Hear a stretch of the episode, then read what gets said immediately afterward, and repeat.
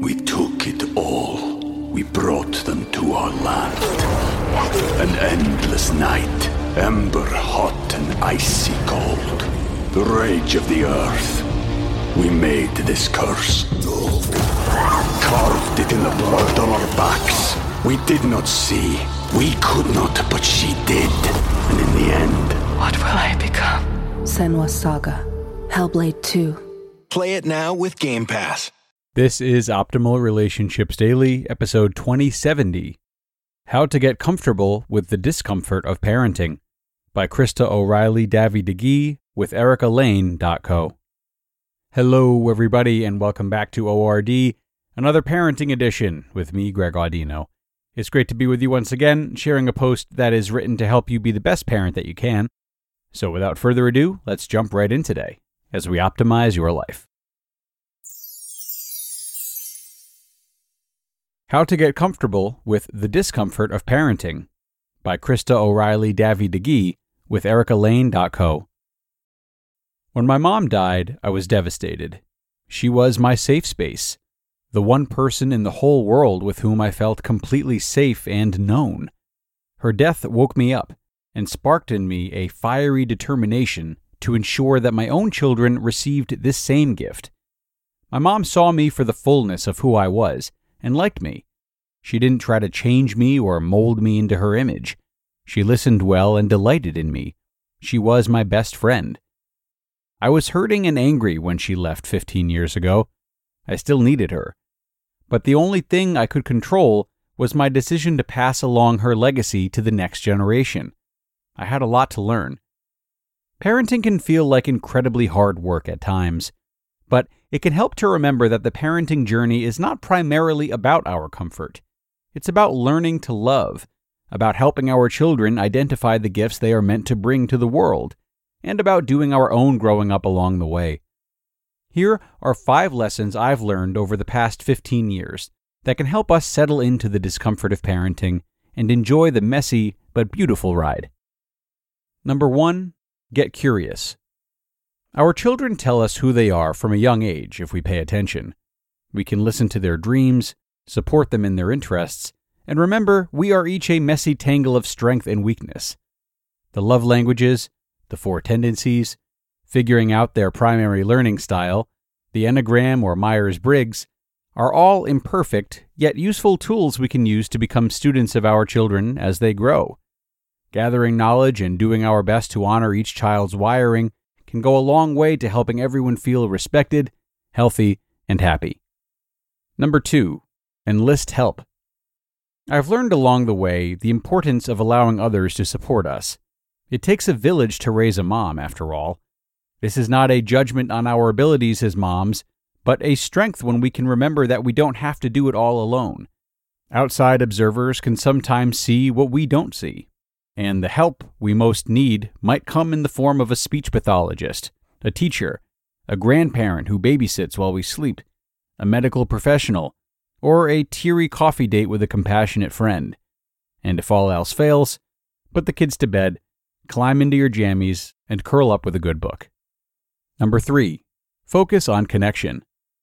When we capture our children's hearts from a young age, even as teens, they'll know we are a safe place. We need time to connect and have fun together. The rewards are great. We shouldn't pour out until we run dry, but I do believe we need to enter into their world, even when it feels hard, instead of expecting them to just adapt to ours. Our kids need to know that we like who they are and that they matter. It was hard but essential in my parenting to learn to hold on to space for an upset child, yet not allow them to push my buttons or dictate my behavior. And one of the healthiest shifts I made as a mom was to get clear on how I wanted these people to feel in our home, and then to very purposefully align my behavior and lifestyle decisions to this goal. Number four, make peace with messy. As physically tired as we may feel during some stretches of parenthood, it is the emotional challenges that can take us out of the running. Developing a healthy stress mindset and learning to be the boss of our own thoughts instead of letting them run the show is likely one of the greatest superpowers we can develop. We will be stretched. We need to let go of perfectionism in comparison with some imaginary mom ideal and choose to enjoy the messy process. But also, on a more literal note, making peace with actual physical mess will serve us well too. And number five, be all in. We are often learning to do the work of growing up ourselves as we learn to parent. When we decide to be fully present for life, for the joy and all the painful bits without running or numbing, when we deepen self awareness and self compassion, this spills over into our relationships and allows us to show up with less judgment and more delight. We are the primary role models for our kids. This means demonstrating what it looks like to say sorry and forgive, to do hard things and rise above. It means modeling self care and offering ourselves the very same kindness we wish for our children. Developing a mindfulness practice that reminds us to pull our thoughts back from yesterday and tomorrow so we can be all in today is a helpful mom tool. Our kids are amazing gifts, interesting humans handpicked to help us grow. They delight us and change us in ways that we would never have imagined or chosen for ourselves. Embracing the messiness and challenges, all of the discomfort along with the joy inherent in parenting, helps infuse our relationships with humor and compassion so that we enjoy this journey of growing up alongside our kids and so that they grow up knowing that they are truly loved. And who knows, these people might just become our best friends one day. You just listened to the post titled, How to Get Comfortable with the Discomfort of Parenting by Krista O'Reilly Davi Digui with ericalayne.co. And I'll be back with my commentary right after this. We took it all. We brought them to our land. An endless night, ember hot and icy cold. The rage of the earth. We made this curse. Carved it in the blood on our backs. We did not see.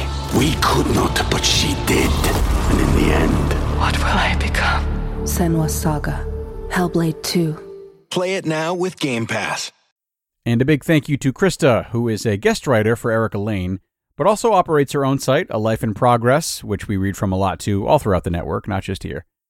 Now, I like what she had to say today, and I do feel as though a sixth item to add to this list, if there was one, would be to simply get better and get used to forgiving yourself. Um, well, maybe it's simple to say, but easier said than done. You won't always feel all in. You won't always be okay with the messes. You won't always want to connect or to be curious. You will at least occasionally fail in these areas and more, many more. So it's important to allow this and to expect this and trust that for all parents, yourself included, these lapses in delivery are the norm. They're not the exception. If you're listening to this show and you're trying to better yourself as a parent, you are already doing what you need to do and then some. So, think about that, parents, as we conclude another episode of ORD. Like I said, you are doing a great thing for your loved ones just by listening. So, thank you on behalf of them and on behalf of us at the network for tuning in. Have a great Friday, and be sure to come back over the weekend as well, where your optimal life awaits.